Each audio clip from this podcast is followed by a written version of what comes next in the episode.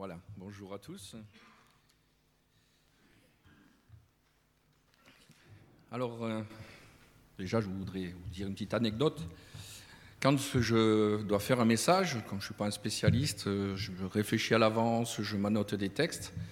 Et je dois dire que chaque fois, je suis surpris parce que, bah, oui, on peut dire, l'esprit guide. Euh, souvent, il m'arrive de me réveiller comme ça, et puis un texte me revient toujours le même. Je me dis, bon, c'est bien, c'est sûrement là qu'il faut que j'aille. Et je m'y prends souvent bien à l'avance, voire 15 jours à l'avance. Et dimanche dernier, quand j'étais assis, que notre ami Rémi s'est mis ici pour prêcher, quand il a dit euh, ben, J'ai choisi une parabole. Ah J'ai dit à ma femme Moi aussi, j'ai choisi une parabole pour dimanche prochain. J'espère que ce n'est pas la même. Elle se trouve dans Matthieu 13 au début. Ah la mienne aussi se trouve dans Matthieu 13 au début. Je vais me tourner vers ma femme, j'ai dit, il me restait plus que cinq lignes à mettre au propre, je peux tout refaire.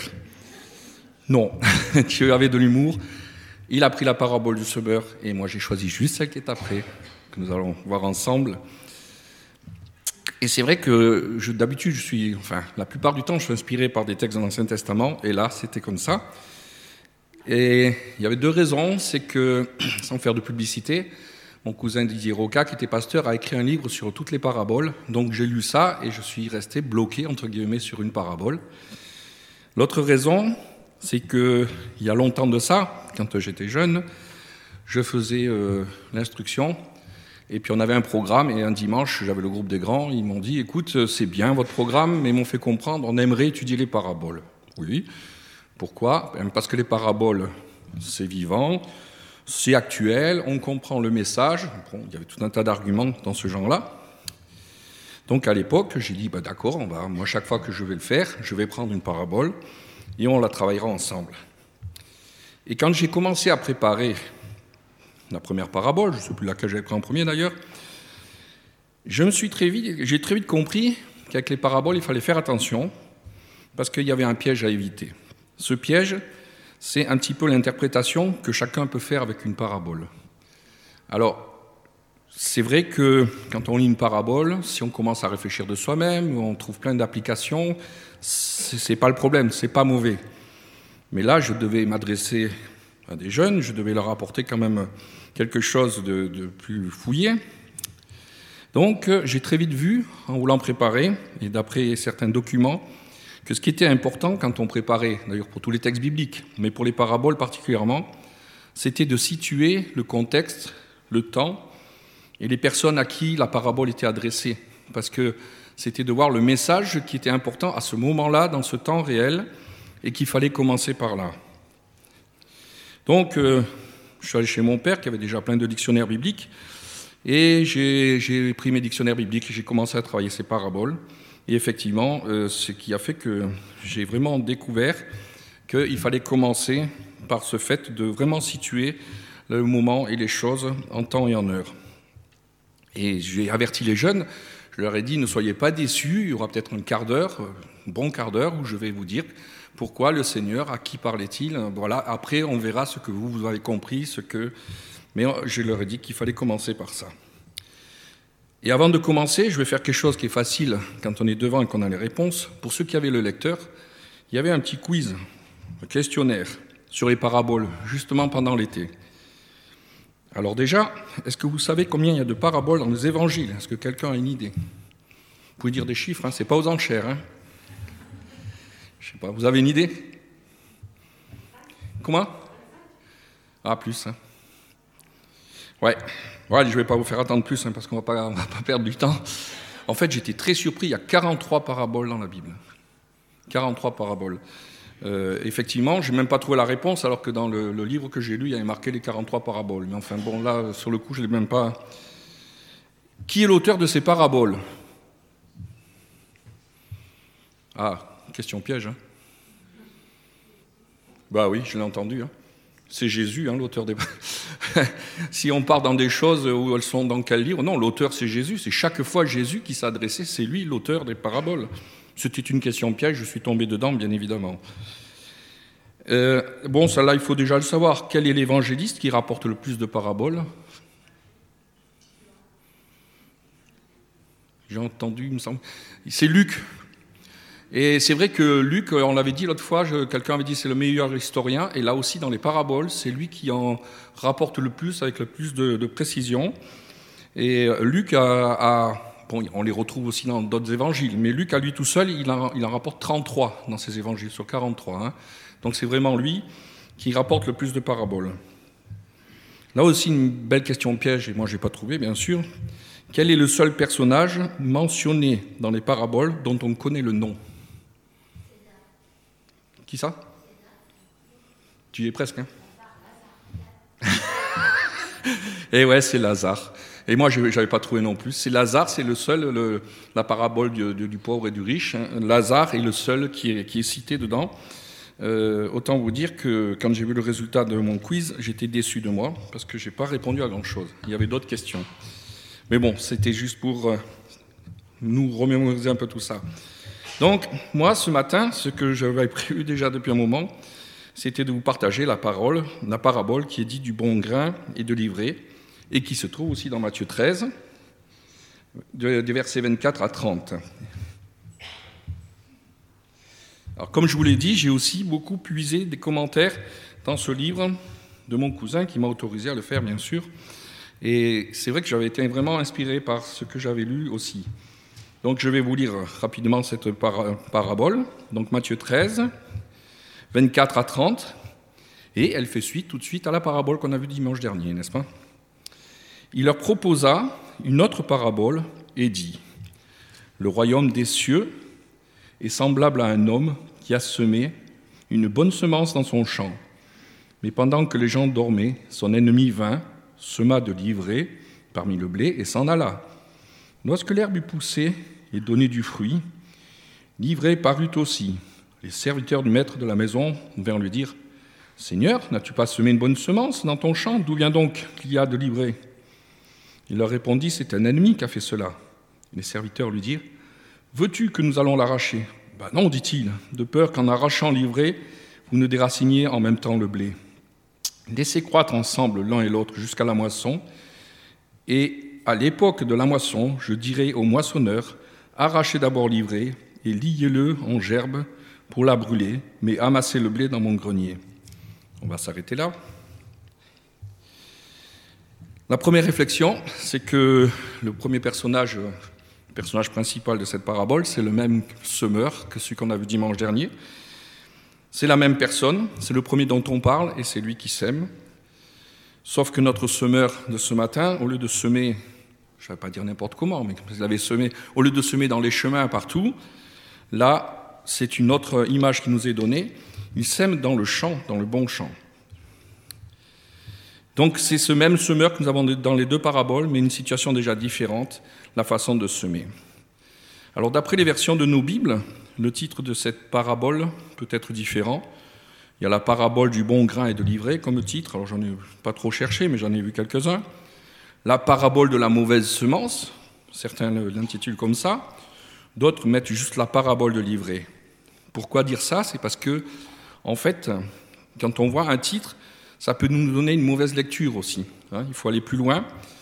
Et je reprends l'exemple des deux derniers titres. La parabole de la mauvaise herbe, paf, on voit la mauvaise herbe. La parabole de l'ivraie, on tombe tout de suite dessus. Ça peut donner une lecture pessimiste. En fait, la parabole que nous allons voir, ce matin est une parabole qui est remplie d'une très grande espérance, d'une grande espérance et d'une grande promesse. Mettre l'ivraie en avant, c'est sans doute oublier la grâce de Dieu. La grâce de Dieu prime sur tout ce qui est dans ce bas monde. C'est peut-être aussi mettre en deuxième plan la volonté du Maître qui va tolérer la présence de cette mauvaise herbe dans son champ.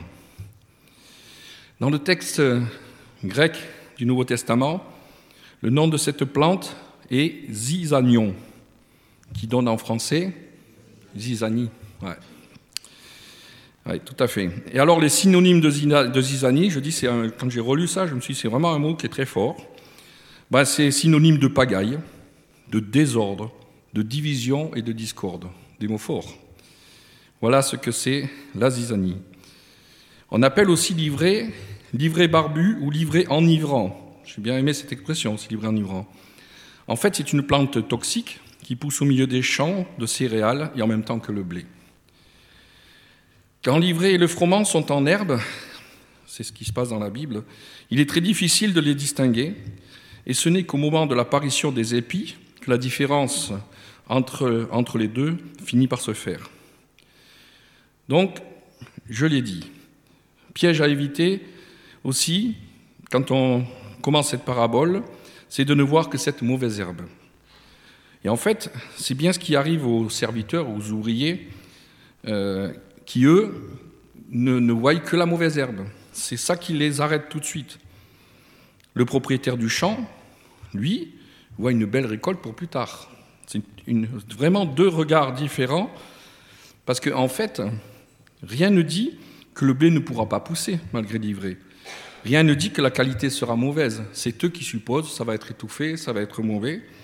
Rien ne peut leur faire dire ça, mais voilà ce que tout de suite eux voient.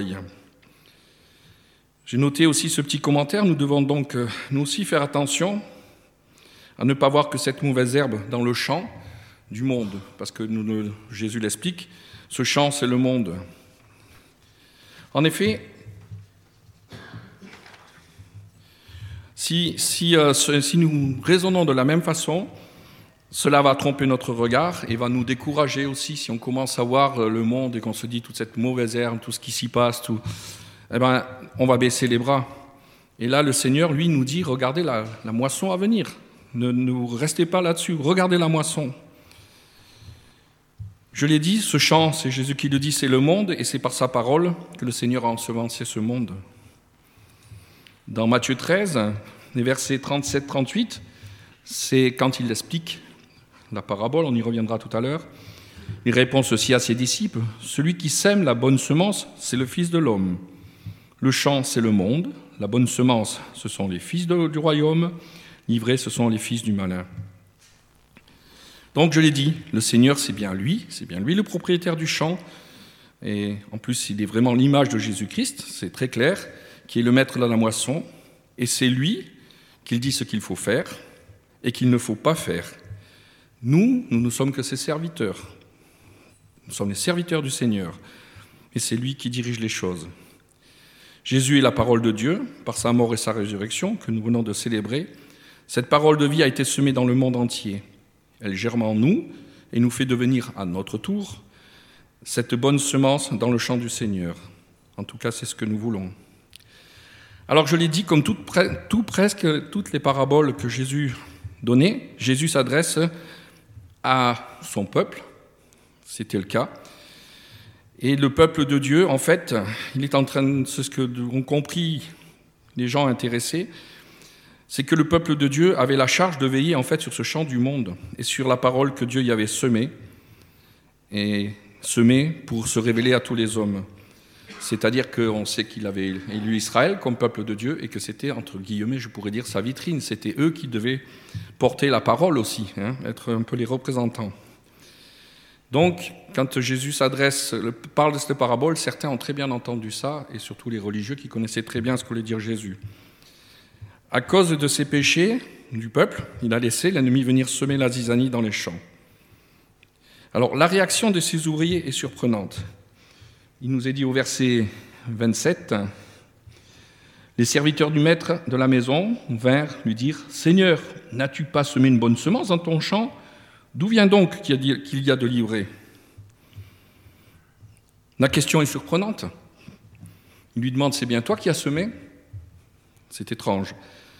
En fait, en lui posant cette question, ils sont en train de douter du maître. Ils sont en train de douter de celui qui a semé. Ils sont en train de douter de ses capacités. Ils sont en train de dire, mais il n'a même pas su voir la mauvaise qualité des graines, il n'a pas su voir le mélange. C'est pas possible. Comment qu'il s'est débrouillé? Il a peut-être un mauvais fournisseur, la prochaine fois il faudra qu'il change. Mais c'est pas possible qu'il n'ait pas vu ça. Et c'est vrai que cette question, moi je ne l'avais pas enregistrée comme ça, mais elle remet vraiment en doute. Ça ne leur vient pas du tout à l'idée, ce que Jésus est en train aussi de leur faire passer, que c'est peut-être eux, hein, le peuple d'Israël et eux qui étaient là présents, qui n'ont pas veillé sur le champ et que l'ennemi a pu semer la zizanie pendant ce temps.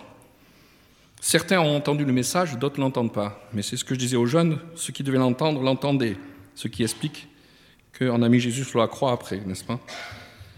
À noter que le maître n'accuse pas directement ses serviteurs, parce qu'au verset 28, il leur dit Un ennemi est venu. Il ne dit pas c'est de votre faute, c'est vous qui avez fait n'importe quoi. Mais euh, il leur fait quand même remarquer que peut-être ils n'avaient pas bien veillé. Il faut savoir que dans ce chant, il n'est pas question, qui pas, ça ne symbolise pas des chrétiens et des non-chrétiens. Normalement, dans ce chant, ce ne sont que des chrétiens, normalement. Et tout ce qui pousse est chrétien, normalement. Mais Jésus leur dit quand même, attention, dans tout ce monde, il y a de livrés. Donc euh, la subtilité, c'est qu'il s'adressait aussi aux religieux. Hein, ils étaient tous bien chrétiens, mais attention, il y a aussi de livrés. Il y a plusieurs années, il y avait une pub pour les plus anciens qui, se rappellent pour une boisson qui disait ceci Ça en a le goût, la couleur, et pourtant ce n'est pas de la bière, mais c'est du Canada Dry. C'était une pub qui est ancienne, et, et c'est vrai, ça pétillait, ça avait tout, mais je vous le dis, ce n'était pas de la bière. Alors la solution des serviteurs, ben, ils ont trouvé, on arrache. On arrache livré, euh, pas de problème, on va régler tout ça, on va arracher livré, et tout sera réglé. Et que leur répond le Seigneur au verset 29, Non, dit-il, de peur qu'en arrachant livré, vous ne déraciniez en même temps le blé. Je reviens sur ce fait, fixé sur la mauvaise herbe, les serviteurs vont faire une grosse bêtise, ils vont faire des dégâts. Leur solution va faire des dégâts. C'est la même chose pour nous. Euh, J'ai noté ça comme ça, attention de ne pas se bloquer sur cette mauvaise herbe à nos yeux, parce que nous pouvons aussi faire des dégâts. Je fais allusion à des situations où nous voyons euh, l'autre ou cette mauvaise herbe, et notre solution pour redresser les choses peut faire des dégâts comme Jésus leur fait remarquer. Alors je ne connais pas, mais Alphonse Maillot, qui a écrit un livre sur les paraboles d'aujourd'hui, dit ceci, Nous croyons disposer du désherbant que Dieu lui-même n'a pas voulu employer. Je la répète, nous croyons disposer du, désherbant que Dieu lui-même n'a pas voulu employer. Oui. Oui, j'y ai pensé aussi, mais j'ai pas osé le mettre. Dieu voit plus loin que nous. Séparer livrer du blé alors que l'heure ou la date de la moisson est encore lointaine, et pas encore venue, et qu'en fait ces pousses sont en état de jeunes pousses et est possible d'arracher, mais le risque réel, c'est d'arracher ces plants de, blé avec la mauvaise herbe. Alors je sais bien qu'on parle de dégâts collatéraux des fois, et d'ailleurs il y a un dicton que tout le monde connaît, mais bon, on ne fait pas d'omelette sans casser quelques œufs. Bon, ça c'est vrai, c'est bête parce qu'on ne fait pas des omelettes sans casser des œufs, on est bien d'accord. Mais ce dicton veut bien dire, euh, voilà, des fois on prend des, on n'a pas le choix, on prend des décisions, on sait qu'il va y avoir des dégâts, on sait qu'autour ça va faire de la casse, mais on n'a pas le choix pour sauver la mise, on casse, hein, il y aura ces dégâts. Le Seigneur, il est le maître de la moisson. Notre engagement à nous, je l'ai dit tout à l'heure, c'est de ne faire que sa volonté. Il ne nous demande pas de foncer, arracher. C'est vrai, je peux arriver malgré tout à discerner au moins un peu ce qui est bien et mal, ou mal. Faire la différence entre les bons et les méchants. Mais même le meilleur d'entre nous ne peut garantir qu'il ne se trouve jamais dans, qu'il ne se trompe, pardon, qu'il ne se trompe jamais dans l'évaluation qu'il fait d'un homme ou d'une femme ou dans les, les jugements qu'il porte. Alors, certains pensent et voient dans le fameux chant l'Église avec un grand E. D'autres voient plutôt dans ce chant les, plusieurs églises locales. Et souvent, ça leur donne aussi l'occasion de dénoncer les mauvaises herbes. Et les mauvaises herbes, en principe, c'est les autres, ce n'est pas leur église. Je vais vous citer un exemple qui est dans le livre de mon cousin, donc si vous avez des réclamations, vous irez le voir. Là, quand il était en Belgique, il a été pendant pas mal d'années en Belgique, il était aussi responsable de Jeunesse pour Christ Belgique. Et dans son livre, il cite un entretien qu'il a eu avec un pasteur là-bas.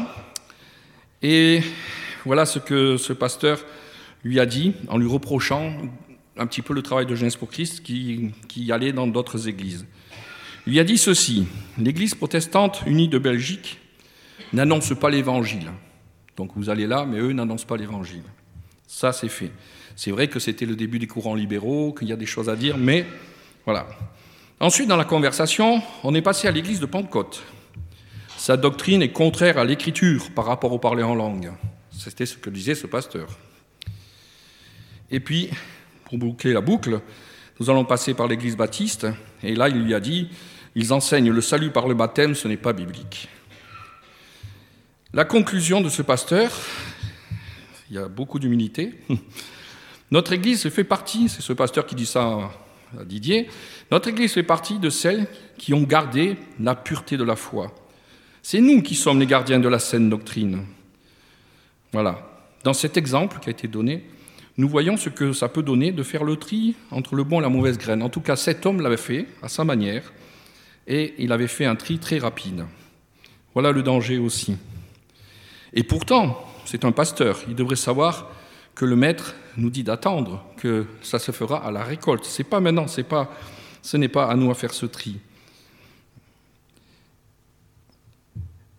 Jésus explique que Dieu aime toute l'humanité et qu'il veut que tout soit sauvé. On peut dire que les serviteurs, on peut dire que nous aussi, nous sommes des serviteurs de l'Église, donc nous sommes aussi membres, et que Satan a peut-être aussi profité de notre sommeil.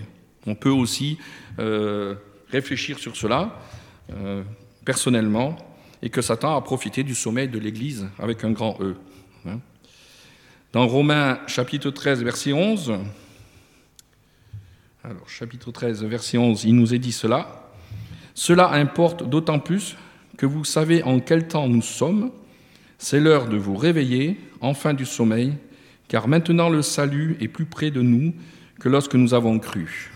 Donc nous voyons qu'il y a des textes qui nous invitent, il y a la parabole des vierges, il y a des textes qui nous invitent à rester réveillés. Donc cette parabole euh, incite nous, les chrétiens, les croyants, à l'humilité. Nous ne savons rien de l'avenir éternel des gens qui nous entourent. Ce que le Seigneur nous demande, c'est de faire preuve d'amour et de patience, comme Dieu le fait en attendant l'heure de la moisson, et il ne veut qu'aucun ne se perde. Nous l'avons dit, la mauvaise herbe n'empêche pas le blé de pousser et de grandir. C'est peut-être ce que nous pensons, mais ce n'est pas vrai. Il ne, et il n'est pas dit que ce blé sera de mauvaise qualité. Ça, c'est aussi notre façon peut-être, ou la façon d'interpréter en tout cas de ses serviteurs. Dieu laisse à chaque homme et chaque femme la liberté de se tourner vers lui. Alors je l'ai dit, en conclusion, je dirais un message d'espérance. Pourquoi? Nous l'avons vu au début. La moisson aura lieu en temps voulu. Le blé sera rentré dans les greniers du maître. C'est des textes qui nous le disent. Alors là aussi, on voit que Jésus savait de quoi il parlait. Parce que le blé est une graine sèche, bien mise à l'abri de l'humidité, elle ne pourrit pas et peut être conservée très longtemps. Et c'était aussi cette image qu'il envoyait à ceux qui connaissaient. Hein. C'est la promesse de notre entrée dans le royaume éternel de Dieu. Alors, il sait, et nous aussi nous le savons maintenant, que malgré l'intervention de Satan dans ce champ, il sait que son projet se terminera et triomphera par la récolte du bon grain. Et je voudrais encore juste lire l'explication que le Seigneur fait de cette parabole, même si on l'a déjà vu, euh, à partir du verset 37. Donc, je reprends ce qu'il a expliqué à ses disciples. Celui qui sème la bonne semence, c'est le Fils de l'homme. Le champ, c'est le monde. La bonne semence, ce sont les fils du royaume. Livrés, ce sont les fils du malin. L'ennemi qui l'a semé, c'est le diable. La moisson, c'est la fin du monde. Les moissonneurs, ce sont les anges. Or, comme on arrache l'ivrée et qu'on la jette au feu, il en sera de même à la fin du monde. Le Fils de l'homme enverra ses anges qui arracheront, qui arracheront de son royaume tous les scandales et ceux qui commettent l'iniquité. Et ils jetteront dans la fournaise ardente où il y aura des pleurs et des grincements de dents. Alors les justes resplendiront comme le soleil dans le royaume de leur Père, que celui qui a des oreilles entende. Voilà cette conclusion qui est en fait pour nous un encouragement, qui nous dit aussi que le Seigneur fera ce qu'il a à faire et que nous avons cette promesse, nous aussi, après de se retrouver dans le soleil, comme le soleil dans le royaume de leur, de leur Père, de notre Père. Et vous savez que j'aime bien les citations, alors j'en avais deux qui me plaisaient. Alors bon, je vais dire, je finis par un vexé, et puis après je mets deux citations, mais je l'ai dit les deux parce que je n'ai pas réussi à les séparer. Une citation de Jacques Prévert dit ceci La meilleure façon de ne pas avancer est de suivre une idée fixe. J'en reviens à mon idée fixe sur livrer sur la mauvaise chose. C'est la meilleure façon de ne pas avancer quand on est bloqué sur ce genre de, de situation. Une autre de William Shakespeare, qu'il a piqué à Jules César apparemment. Tout ce qui se ressemble n'est pas identique. Je vous la répète, tout ce qui se ressemble n'est pas identique. Le rapport avec le blé est livré. Vous l'avez compris. Voilà, je voudrais encore prier pour conclure. Seigneur, merci parce que dans ta parole, même si nous ne comprenons pas tout, si il nous manque des éléments, nous avons l'essentiel. C'est cette promesse qu'un jour tu viendras nous chercher, cette promesse que nous serons auprès de toi, cette promesse que ce tri sera fait, parce que nous n'avons pas la même vision que toi. Toi seul sais ce qu'il y a dans le cœur de chaque homme et de chaque femme. Et je te demande vraiment de nous donner ce discernement et cette sagesse, et surtout de renouveler en nous cet amour pour ceux qui nous entourent, pour tous ceux qui n'ont pas encore fait ce pas, ou même pour ceux qui l'ont fait, mais qui nous perturbent parce qu'ils ne le vivent pas comme nous. Oui, Seigneur, c'est toi qui es souverain. Je te remercie encore pour euh, ce temps de culte que nous avons pu passer. Merci parce que c'est un moment qui nous fait du bien de pouvoir te louer. Merci pour les témoignages que nous avons entendus. Je te prie aussi pour ces personnes qui étaient dans ce camp et qui ont encore des doutes sur toi. Touche-les, Seigneur, et que ta parole continue à faire son œuvre. Amen.